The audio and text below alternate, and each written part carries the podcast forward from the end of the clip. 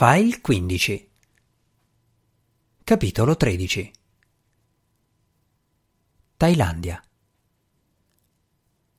Che cosa sta facendo? chiese Udom. Cerco di evitare che mi tremino le mani con tutti questi uomini armati intorno, avrebbe voluto rispondere Beth Anders. Controllo i bordi del manè, disse invece. Perché? Chiese Tagan, che risultava essere filippino. Teneva in mano l'aquila di bronzo che, a quanto pareva, era di sua proprietà. Beth cercava di stargli lontana, l'uomo puzzava di aglio rancido. Le opere rubate al Gardner sono state tagliate dalle cornici che sono rimaste appese al museo. Sono state fatte scansioni ad alta definizione dei margini della tela, in modo da confrontarli qualora si ritrovassero i dipinti. I bordi sono unici, come le impronte digitali. Un contatto al Gardner mi ha fornito le fotografie. Mostrò ai presenti l'immagine sul suo cellulare con l'ingrandimento del margine ben visibile. Le opere si possono falsificare, ma di fatto sarebbe impossibile duplicare lo schema dei colori e del tessuto in corrispondenza dei tagli. Dopo aver esaminato vari punti dei quattro lati della tela, Beth non aveva più dubbi. Si trattava del Manet rubato al museo. In altre circostanze sarebbe stata emozionatissima a toccare un'opera d'arte scomparsa così preziosa. In quel momento, invece, tremava solo di paura. Doveva averci messo troppo tempo perché dopo qualche minuto Udom cominciò a protestare. Adesso basta, ci dica le sue conclusioni. Lei si risollevò e guardò Raven, che rispose con un impercettibile cenno di incoraggiamento. Il trafficante la fissava teso e impaziente, mentre Tagan non sembrava affatto preoccupato. Dopo un'attenta ispezione, posso garantire che questo è l'originale. Ne è certa? insistette Udom. Senza dubbio. Gli mostrò la corrispondenza tra l'immagine e i bordi della tela. Vede, coincidono perfettamente. Questo è l'autentico Schätze Tortoni di Edouard Manet. Udom fece un segnale ai suoi uomini che abbassarono le armi. Beth, sopraffatta dal sollievo, si dovette appoggiare alla scrivania. Le gambe non la reggevano il trafficante le porse un rotolo di biglietti da cento dollari che lei infilò nella borsetta senza contarli. Cinquemila dollari come pattuito, disse Udom.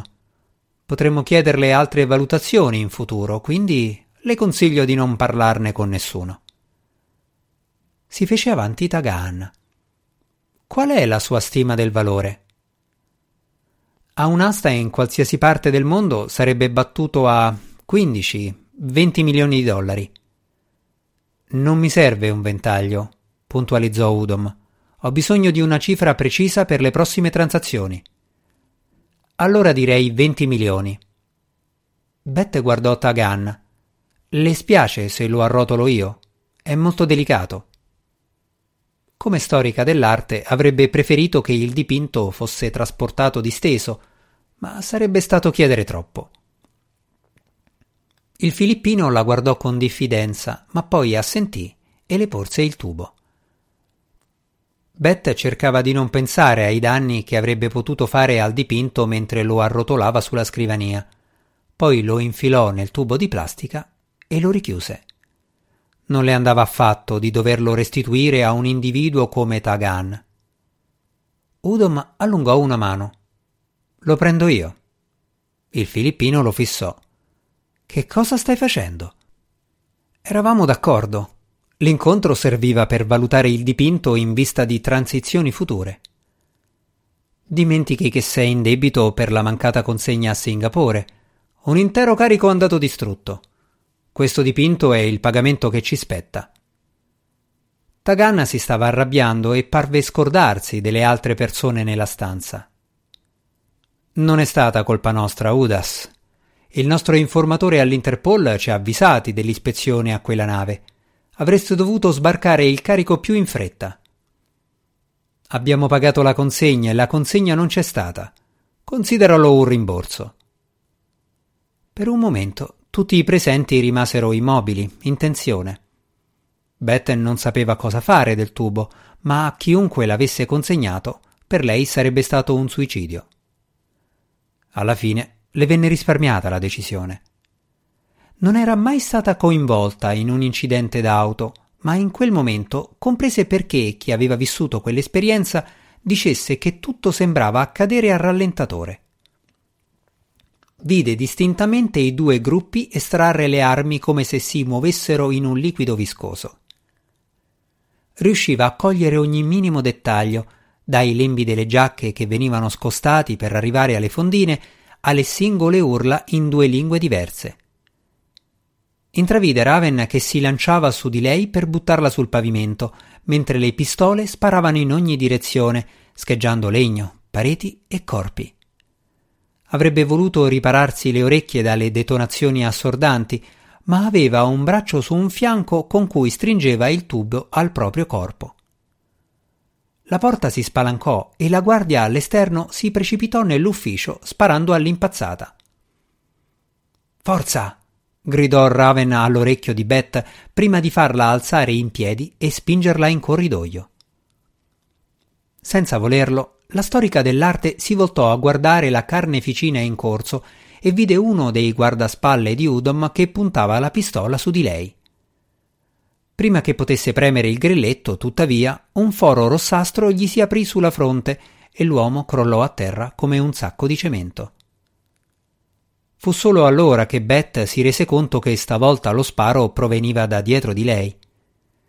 Si voltò stupita e vide che la sua guardia del corpo aveva in mano la pistola che le aveva mostrato in albergo quando l'aveva infilata nei jeans dietro la schiena. Muoviti! gridò Raven chiudendo la porta dietro di loro prima di lanciarsi lungo il corridoio. Qualche proiettile trapassò il legno per poi conficcarsi nella parete opposta. Mentre scendevano le scale a precipizio, incrociarono il buttafuori con la pistola spianata. Mio Dio! gli gridò Raven con voce isterica. Si stanno ammazzando là sopra. A quelle parole il buttafuori salì di corsa ai gradini senza girarsi. Quando furono al pian terreno, le due donne sentirono la porta dell'ufficio che si apriva e altri spari nel corridoio. E subito dopo un tonfo pesante. Doveva essere il corpo del buttafuori. Seguì un rumore di passi verso la scala. Fuori! gridò Raven afferrando Beth per un braccio. Si lanciarono verso l'uscita. La sera stava scendendo e la strada era più affollata.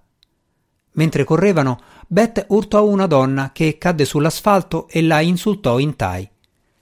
Scusi, fece lei distinto prima che Raven la trascinasse via. Mentre svoltavano un angolo, sentirono delle urla tra la folla. I killer dovevano essere usciti dal locale brandendo le pistole. Non arriveremo mai alla macchina, considerò Raven. Non aveva nemmeno il fiatone, mentre Beth sentiva dolore ai polmoni tra l'adrenalina, lo shock e lo sforzo. Cosa facciamo?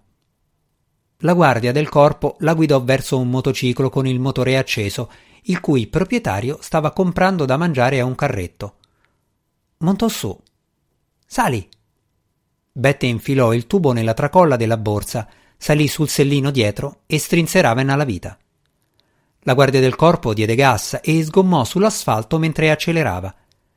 Il proprietario si mise a urlare dietro di loro, agitando uno spiedino di maiale. Beth si tenne stretta all'altra donna si voltò e vide Taganna che correva verso di loro. Non sarebbe mai riuscito a prenderle, quindi si fermò e puntò la pistola. Lei abbassò la testa mentre il motociclo svoltava un incrocio. Due proiettili rimbalzarono su un muro, poi il filippino scomparve alla vista. Raven svoltò altre tre volte per poi immettersi nel traffico di un viale.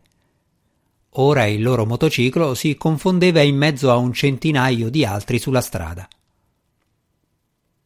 Te la sei cavata bene, disse la guardia del corpo da sopra la spalla. Per una civile, intendo. Non hai ceduto al panico. Tu dici. La vibrazione del motociclo forse mascherava il suo tremito. Ce l'hai il passaporto con te, vero? Sempre. Perché? chiese Beth. Perché non possiamo tornare in albergo. Dobbiamo lasciare la Thailandia il più presto possibile. Va bene, ma dobbiamo capire cosa fare del dipinto. Vuoi consegnarlo all'Interpol adesso? Abbiamo appena sentito Tagan che parlava della sua talpa. Raven non aveva torto. Se la gang aveva gli altri dipinti e loro avessero fatto rapporto all'Interpol, la situazione sarebbe diventata ancora più pericolosa. Le avrebbero tolte di mezzo per far sparire le prove. Ma c'è ancora da considerare la microtrasmittente. Era Tagan ad avere l'aquila di bronzo quando ce ne siamo andate. Possiamo localizzarla. Se hanno un informatore all'Interpol sapranno subito della trasmittente e la disattiveranno. Per questo non andremo all'Interpol, disse Beth. Allora come pensi di recuperare gli altri dipinti? Non possiamo farlo da sole. Ci può aiutare il tipo che mi ha procurato la trasmittente. Gli faccio consulenze per le opere d'arte che compra per la sua compagnia. Si chiama Juan Cabrillo.